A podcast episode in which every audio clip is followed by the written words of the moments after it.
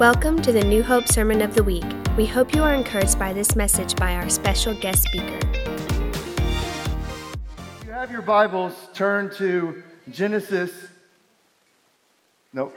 Turn to Genesis chapter 1, verses 27 and 28. And kind of hold your finger there. If you have a bookmark, put it there. We're going to start out today's teaching there, because obviously we're going to go back to the beginning, go back to the Genesis. Um, but before we read the text, uh, I believe there's a few reasons that we're going to be talking about this morning. Number one, so we can understand and know how to talk to our children about this. Hopefully, you'll be able to glean some points of truth that you're able to talk to your children. Uh, number two, if you're a recent divorcee, uh, how many of you guys know that even if you are a recent divorcee, that there's still a path, path to wholeness regarding marriage in your future. Okay? There's still a path to wholeness. So that's going to be for you. And number three, um, if you are married and possibly your current marital status, your relationship is a bit shaky, um, possibly because you have woundedness that's coming up in your now. So we're going to be talking about that hopefully this morning as well. I want to say something that's quite staggering is over half of our high school students right now in America are sexually active. Half. So if you have two kids, statistics says one out of two of your kids are sexually active right now. Um, and I think the problem is, is because we as the body of Christ have not had a loud enough voice concerning this. In my church, growing up, the pastor never told me the why behind the no. So if you are taking notes, the title of this morning is The Why Behind the No. They never told me the why behind the no. They just told me not to do it. They told me that I shouldn't have premarital sex, that it's sin. Don't do it, don't do it, don't do it. And the problem is, as a 12, 13, 14 year old teenager coming up, there is a sexual appetite that's being formed in me, right? That is totally contradictory to what I'm being told by my pastor. Don't do it, but everything in my body is telling me to do it, right? So there's this sense of curiosity that comes up within me, and I'm like, why are they telling me not to do this? Besides that the Bible says it's wrong. You know, the Bible says that it's wrong. The Bible says that premarital sex is sin. And did you know that it actually gives you many reasons why it's wrong? And no one explained to me the reasons behind the no. They just told me don't do it. And when I tell you not to do something, there's going to be a sense of curiosity that comes up. And human nature is like, what are you withholding from me, right? You're telling me not to do something. You're telling me not to go down this direction. What are you hiding from me, right? So, my first experience with hearing about this was very skewed. True story. I'm nine years old. I told you I would do this too. They told me I wouldn't do it. I said, I'll do it on Sunday morning. I'll tell the story. They say, You won't. I said, I will. I will. Right? Nine years old. Blue Water Elementary. You remember that? Blue Water Elementary? All right, my mom's freaking out about I mean, you should have seen the look on her face. Like, what are you about to say? Nine years old. I'm about to walk into this program called the Changes Program, right? And um, they were going to be discussing the biology of the man, the biology of the woman. Obviously, little boys and little girls were separated. And they were going to be talking about points of truth regarding that to each particular sex. And before this changes program, we were all so excited about this. A little bunch of, imagine a little boys huddling up, right? Right in the back corner of the room talking about what we're about to talk about. We didn't have a clue what was about to be discussed in elementary school in my classroom, but my best friend Tyler, okay, he comes up to me. He says, Hey, MJ, they call me MJ back in that day too. They still call me MJ today. He said, uh, you, you, know what, you know what sex is, right? And I'm like, I, don't, I don't know. I'm just still trying to figure that out. He goes, I'm going to tell you what it is. And I said, Well, what is it? He says, Well, you stick it in and you pee. I said, You pee? You stick it in and you pee, right? So that was my first introduction to what premarital sex was, right? And that is totally off color, right? If you're hearing this for the first time, I hope you're not a child in here, but that's not what it is, okay? That's not what you do. Mucho problems, right? Okay? And then as a middle schooler, as a high schooler, I'm growing up and I'm hearing from my friends that the more you do it, the cooler you are the more notches you have on your belt, the more man you are. If you want to be cool, if you want to be popular, man, you just need to have sex with as many women as possible. So, as a child at nine, hearing from my friend what sex was or what really was not, and then as a middle schooler and high schooler, going through puberty, going through becoming a man, I'm hearing that I need to do it as much as possible. And all my youth pastor would say is don't do it. So culture's telling me one thing, MTV's telling me one thing, late night Cinemax is telling me one thing, pornography is telling me one thing, the internet's telling me one thing.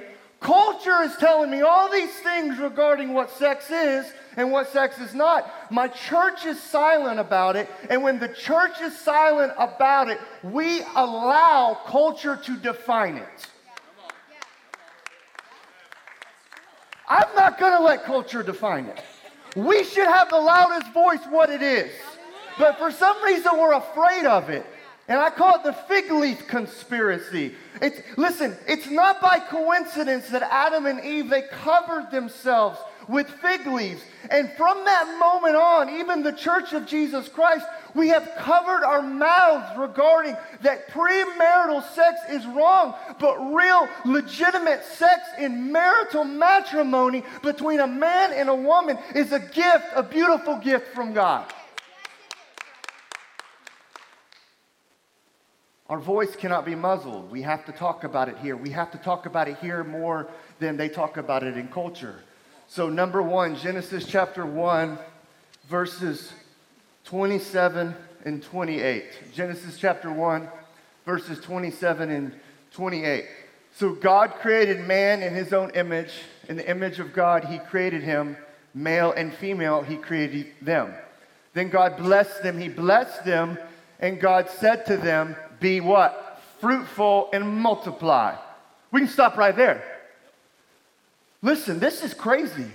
The first thing that God told the humans he created by the name of Adam and Eve was to have sex.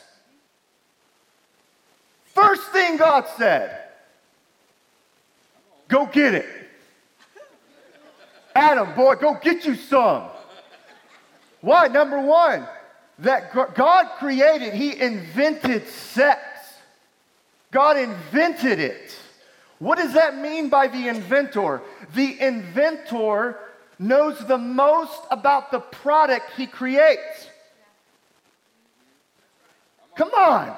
The inventor knows most about the product he creates.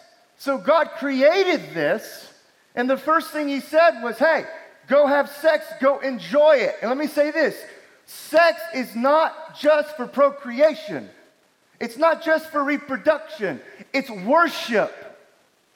Hello? It's worship. Because, ready? I tell them, I, I ask my students this in the School of Ministry all the time. I say, hey, what's the highest expression of worship on earth? And some of them say, when we pray or when we get on our face before God. And most of them say, when we uplift our hands in worship, that's the highest expression. And I always tell them, that's only half the image of God. That's half the image of God. As a man, if I lift up my hands in worship, that's cool, but I only in that moment depict half the image of God. But the first thing that God told Adam and Eve was to have sex. The first thing that Adam and Eve did was have sex. The first thing that Adam and Eve did was to worship. Because when they came together as one, as one in marriage, in intimacy, in sex, literally what happened was they were depicting the fullness of God's image. Male and female, He created them. For this reason, they shall come together as one. So Adam is half the image of God, Eve is half the image of God. The first thing that God told them to do was to have sex in marriage, right? In covenant, but also to worship. So when two people come together and worship, that's the highest expression of worship is sex in marriage on this earth, and that's the only way that the image of God can be reproduced. Uh oh. That's the only way that a little baby, a seed, the image of God can be reproduced, right? Through the shedding of blood, through covenant, in marriage, in worship, and then the fullness of God's image is reproduced in the earth. First thing he said was to worship. So, sex is worship. Sex was invented by God. So, what happened? They worshiped, they had sex. We read about it in Genesis chapter 3. I don't have time to talk about it, but they fell. How did they fall? They fell because the accuser, the serpent, in Hebrew, it means nachash, it means whisper, it means soothsayer. He's the original false prophet. He comes into the garden and he literally says, Oh, so there's something missing from your life, right? And see, we always get mad at them. We always get mad at Adam and Eve because through them sin entered into the world. Actually, through Adam, the Bible says, Romans chapter 5, verse 12, by one man sin entered into the world because the sin nature is actually passed on through the giving of the seed, which is by the way of the man. And we always get mad at them, but I'll just tell you this. Can I give you a confession? If my beautiful blonde was sipping a pina colada in a garden naked, I would have listened to her and fallen too. Yes. I do have to say that, right? I would have fallen too. Adam fell, and then what happened? Everything was perverted from that moment on. Sex was perverted because sin came into the world. And then now we're dealing with this beautiful gift that God invented, that He gave His creation, that He gave all of mankind. And now it's perverted. And then we think that God's withholding something from us. He's, he's withholding some. No, no, no, no, no, no. He's not withholding anything from us. Do you know what perversion means? It means the right version too early, perversion. So the enemy wants to take this gift from God and he wants you to do it when you want to do it. That's perversion. That's the right version too early. That's the right version outside of covenant, right? So, number two, God is not against pleasure, He is against destruction. God is not against pleasure, He's all about it. He created it, He wants you to experience it, He wants you to feel good, He wants you to embrace pleasure, but not at the expense of your personal destruction, not at the expense of your family, not at the expense of your future. So let's read about a very sexually charged group of people in 1 Corinthians chapter 6. 1 Corinthians chapter 6, verse 12.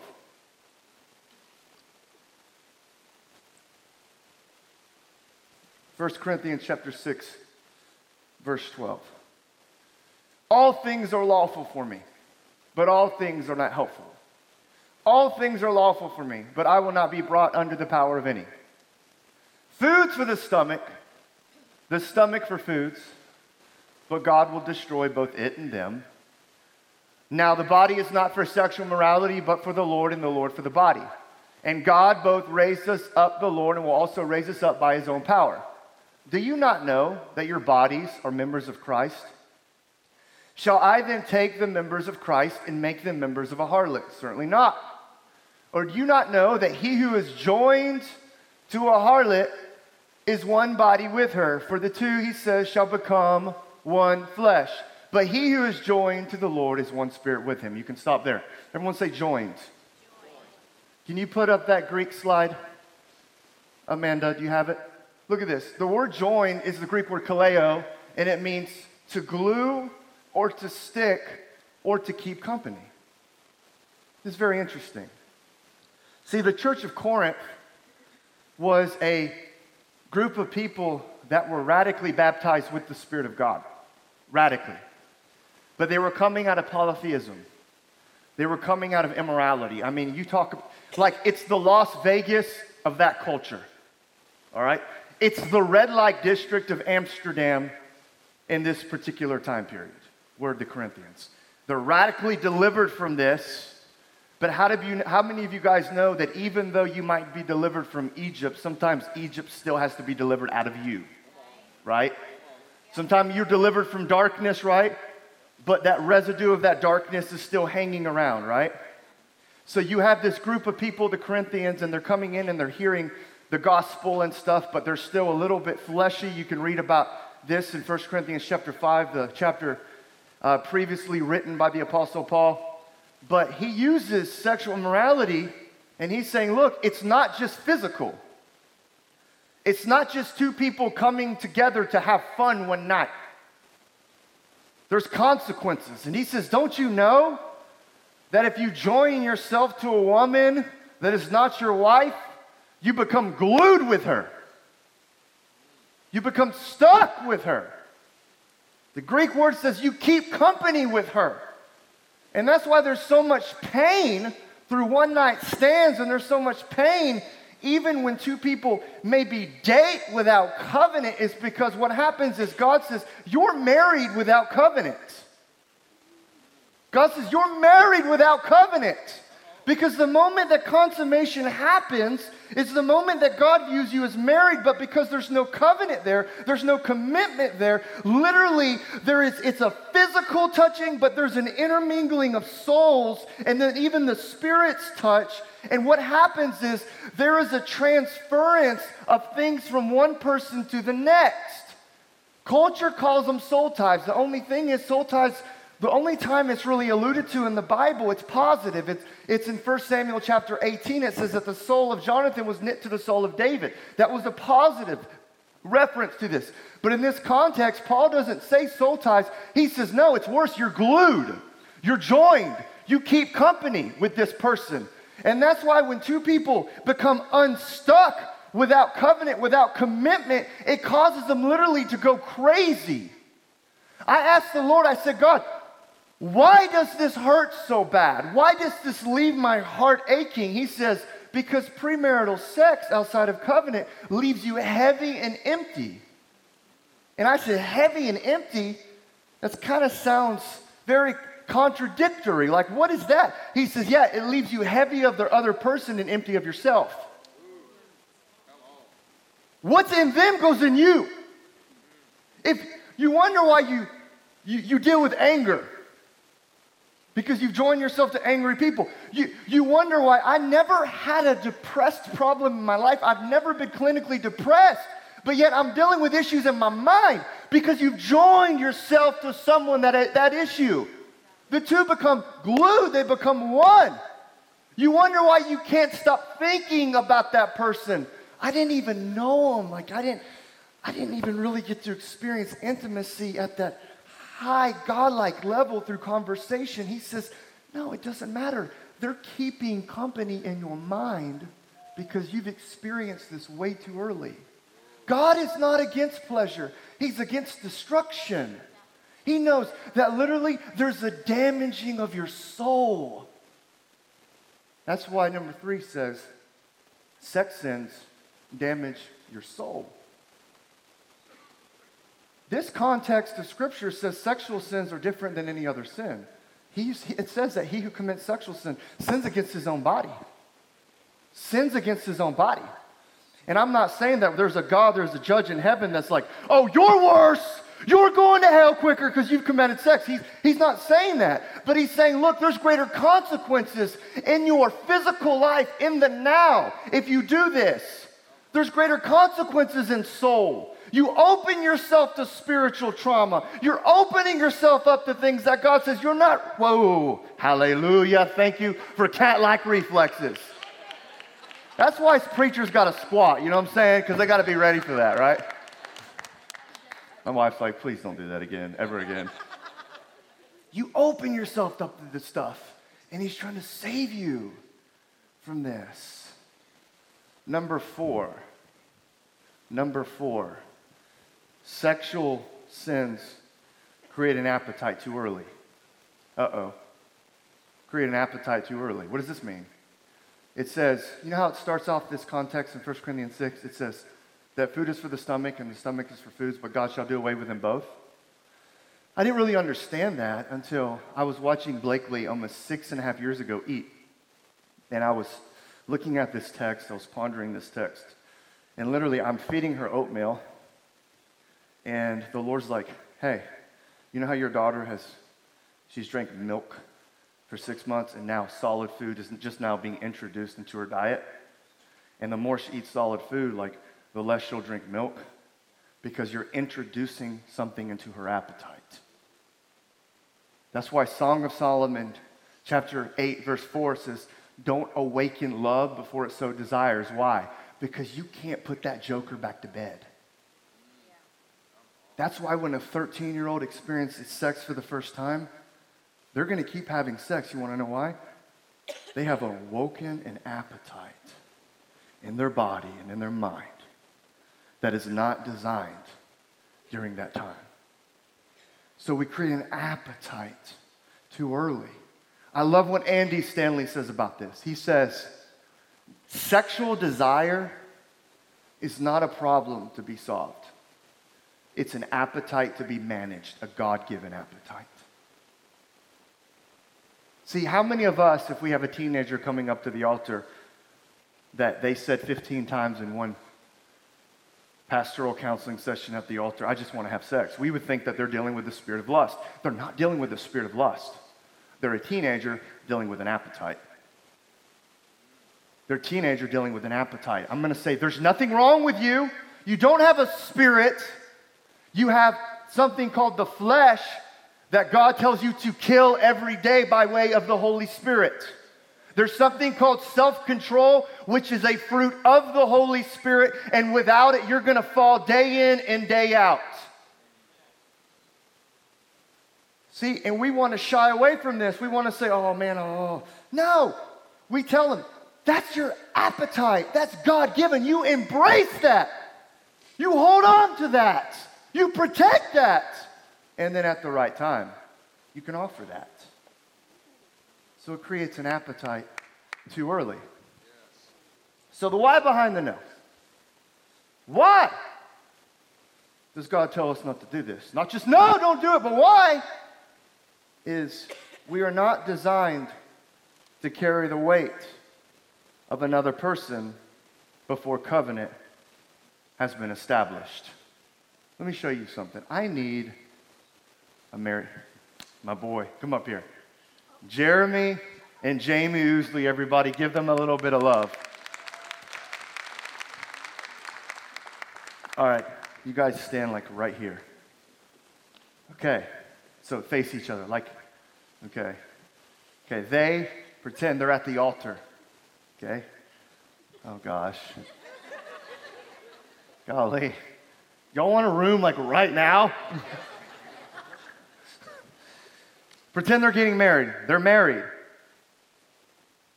The reason why, the why behind the nose is you're not designed to carry the weight of another person before covenant has been established is because how many of you guys understand that covenant is God's idea? Right? Can you say amen? So if covenant is God's idea, God is the Trinity inside of this covenant. Uh oh. God is the Trinity inside of this covenant. God is the pillar that holds this covenant up. So there's hope. They might have had some baggage, right? Jeremy might have brought, it. they're saying, yeah, a lot of baggage. They might have brought a lot of baggage into this. She might have brought a lot of baggage into this. But with God in the center as the pillar, he's like, I got you, I got you. I'm going to be the pillar that holds this marriage up because when we do it God's way, when we have covenant God's way, He is the pillar that holds both parties' baggage up so they don't crush and break and fall on each other and their marriage is destroyed. But what happens is when they come together without God in the center, guess who's in the middle of fornication? Satan. And Satan might allow it to hold it up for a little bit, right? Through infatuation and soulish emotions, but he's going to leave that. And then that's why you have so many couples They fail because they don't do it God's way. Because God is not in the center of fornication, God is in the middle of covenant, holding both parties' baggage up. Come on. That's a good word. You guys can sit down. So, we talked about the why behind the no. We talked about it. But what do you do if you've fallen? Some of you are like, you should have called it the why before the no. Because I've experienced the no, and now through experiencing the no, through, through experiencing the pain, premarital sex, I get it. But what do you do if you've already fallen? What do you do if you've already given yourself over to that? Any message that does not inspire hope is under the influence of the wrong spirit. So let's talk about hope after sexual purity is lost. So God really is not into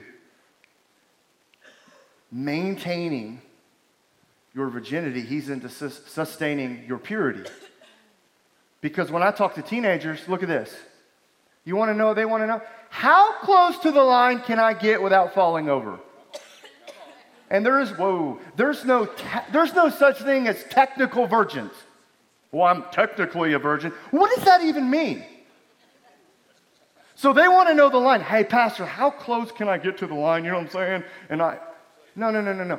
God, it, it's, it's, yes, it's about virginity, but it's about purity. Because if it's about purity, you'll never even get close to the line of losing your virginity. And adults, that goes for you too. It's about your purity. It's about what you're doing in your office when your wife has gone to bed. Purity before God. The Bible says in 1 Thessalonians chapter 4, it says, For this is the will of God, your sanctification. That you should abstain from sexual immorality. Some translations say fornication, that's a bad translation, because sexual morality is this broad umbrella that touches on everything related to impurity regarding sexual activity. It's porn, it's homosexuality, it's fornication, it's adultery. He's saying when you separate yourself from these, and this is where this is where we really I feel like drop the ball in the church because a lot of times we say no, no, no, no, no, and we're saying be separate, be separate, be separate. But did you know that sanctification is not being just separated from something? Listen, it's being consecrated unto something. My God. It's not just being separated from the act, but it's being joined to Jesus, who life, grace can flow into your body, and then you can tell yourself no. Because if you spend your time saying no, then that is called law. That is called legalism. I want to spend my life saying yes. Yes to Him. Because the no's in the yes. So it's not just about just not having sex, it's about your purity. Number two. When purity is tainted or lost, we tend to devalue ourselves and treat ourselves as used merchandise. That's where that cycle happens. It's lost, the guilt and the shame comes in, and then what happens is they listen to the wrong voice, and then they give themselves away, him or her, as used merchandise. Romans chapter 1 says, what is that? Romans chapter 1, verse 28. Go to Romans chapter 1, verse 28. It says, As even as they did not like to retain God in their knowledge, God gave them over to a debased, that's the same word as reprobate mind, to do those things which are not fitting. That word debased means a loss of value. So, what happens is when we give ourselves over to the things that are contrary to God's word, God says, okay, I'm going to honor your choice, but your mind is going to be filled with a devalue system for yourself. And what happens is we keep giving ourselves over to the act because we feel worthless. We feel worthless. I've counseled multiple men coming out of pornography addiction. And the lie of the enemy is always you've only had two days clean, you're still dirty, you might as well do it again. So, this shame in the mind creates a dysfunctional, habitual lifestyle because we feel like we've lost value in the sight of God. This goes for the man that's 50 that has been struggling with porn for 20 years, and this goes for the 14 year old that just lost her virginity a week ago. She feels devalued, and then she feels like that she can't offer herself in purity before her God and before her future husband because she's been lied to. But you remember where I said that there's hope? In Hebrew culture, there's something called the huppah. Everyone say huppah. The huppah was literally at the altar where two people came together in covenant and commitment.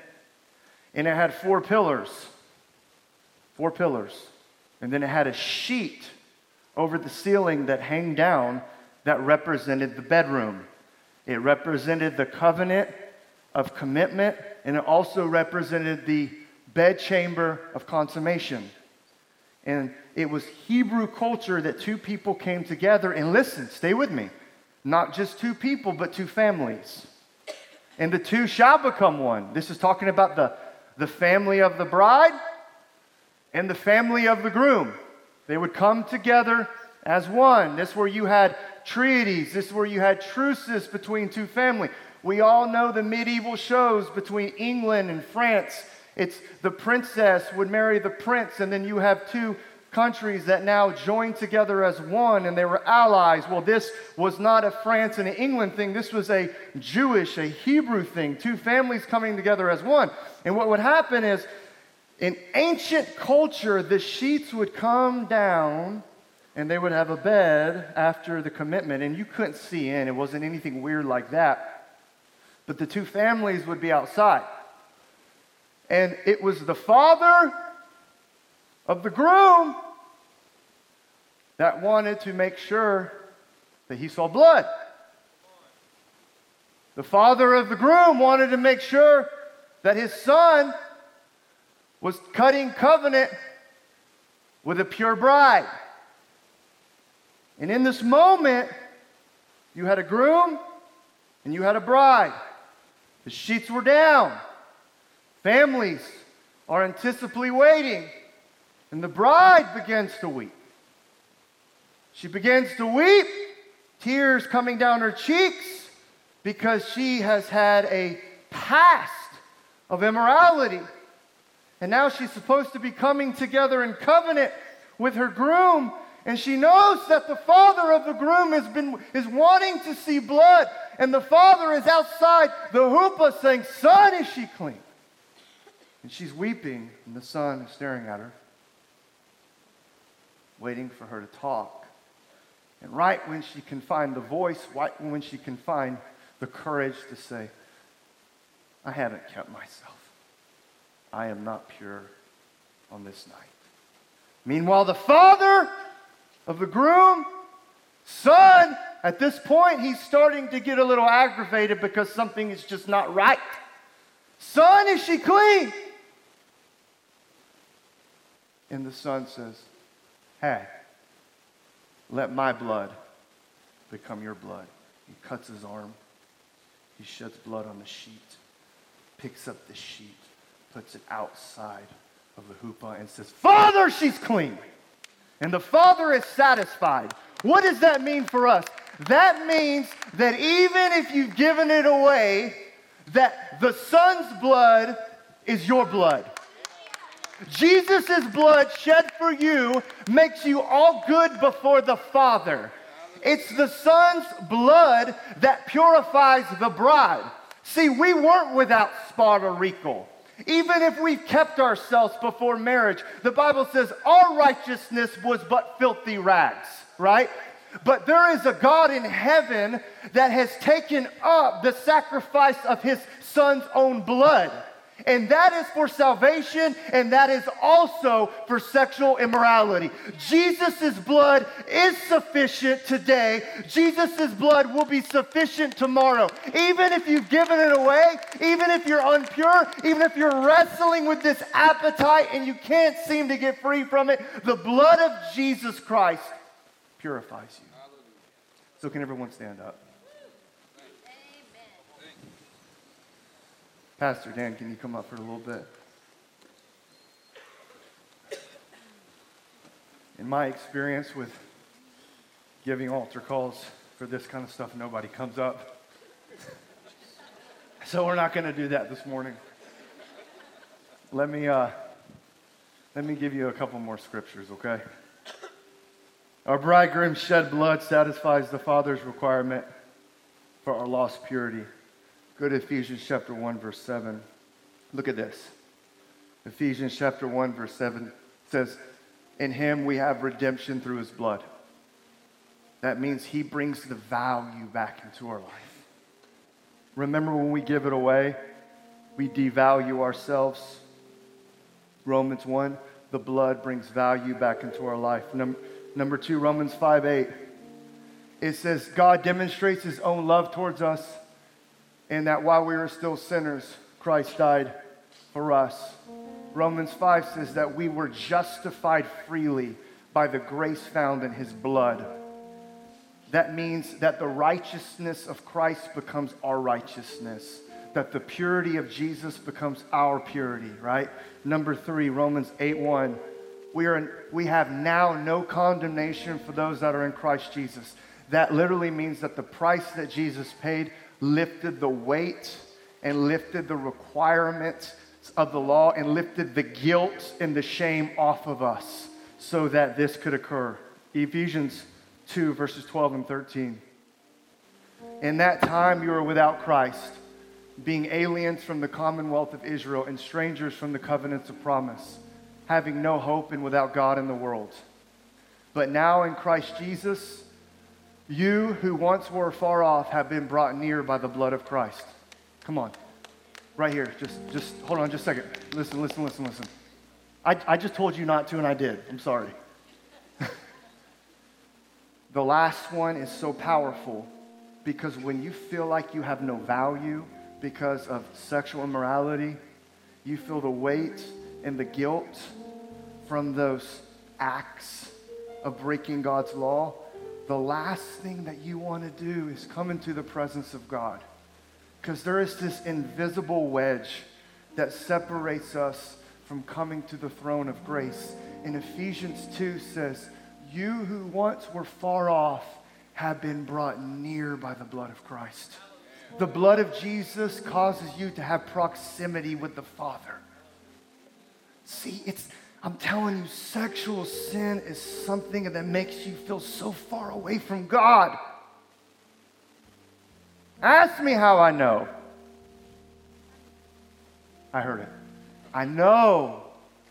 It makes you feel like God is angry with you and mad at you and that you've lost value. But Ephesians 2 says, yeah, you were once way over there, but the blood of Jesus makes you right there sitting on your Father's lap on the throne of grace. So there's hope this morning. Can everyone just close your eyes for me, real quick? Just close your eyes. So, Holy Spirit, I pray that you would do what I cannot do.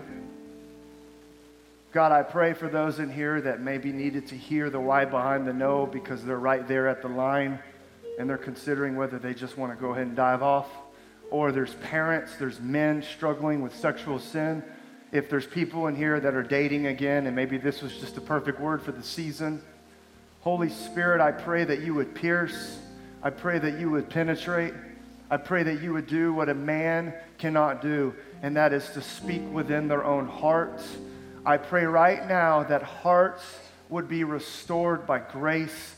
All you have to do, men and women of God, is to acknowledge your need for grace, and grace will show up in that moment. You don't have to be at an altar. You don't have to have hands laid on you and pray for 45 minutes and labor and tarry. All you have to do is acknowledge your need for the grace of Jesus to meet you where you're at. So, Holy Spirit, I pray that you would do that this morning. I pray that you would pierce and I pray that you would penetrate the hearts of men and women. I pray that condemnation would be lifted. I pray that shame would be lifted, God. Father, I pray that the voice and the affirmation and the pleasure of the Father would be the only voice that echoes and resounds in the conscience of men and women, God. And they would say, I have been brought near by the blood of Christ. I have value by the blood of Christ. I have no condemnation because of the blood of Christ. I am a son or a daughter of God that has access freely to the throne because of the blood of Christ. Because the groom's blood became my blood. The groom's blood became my covenant blood that gave me access. So, Holy Spirit, I thank you for today, and I pray that you would bless your people in Jesus' name. Thank you for joining us for the New Hope Sermon of the Week. For more information about this podcast or other resources, visit newhopeonline.com.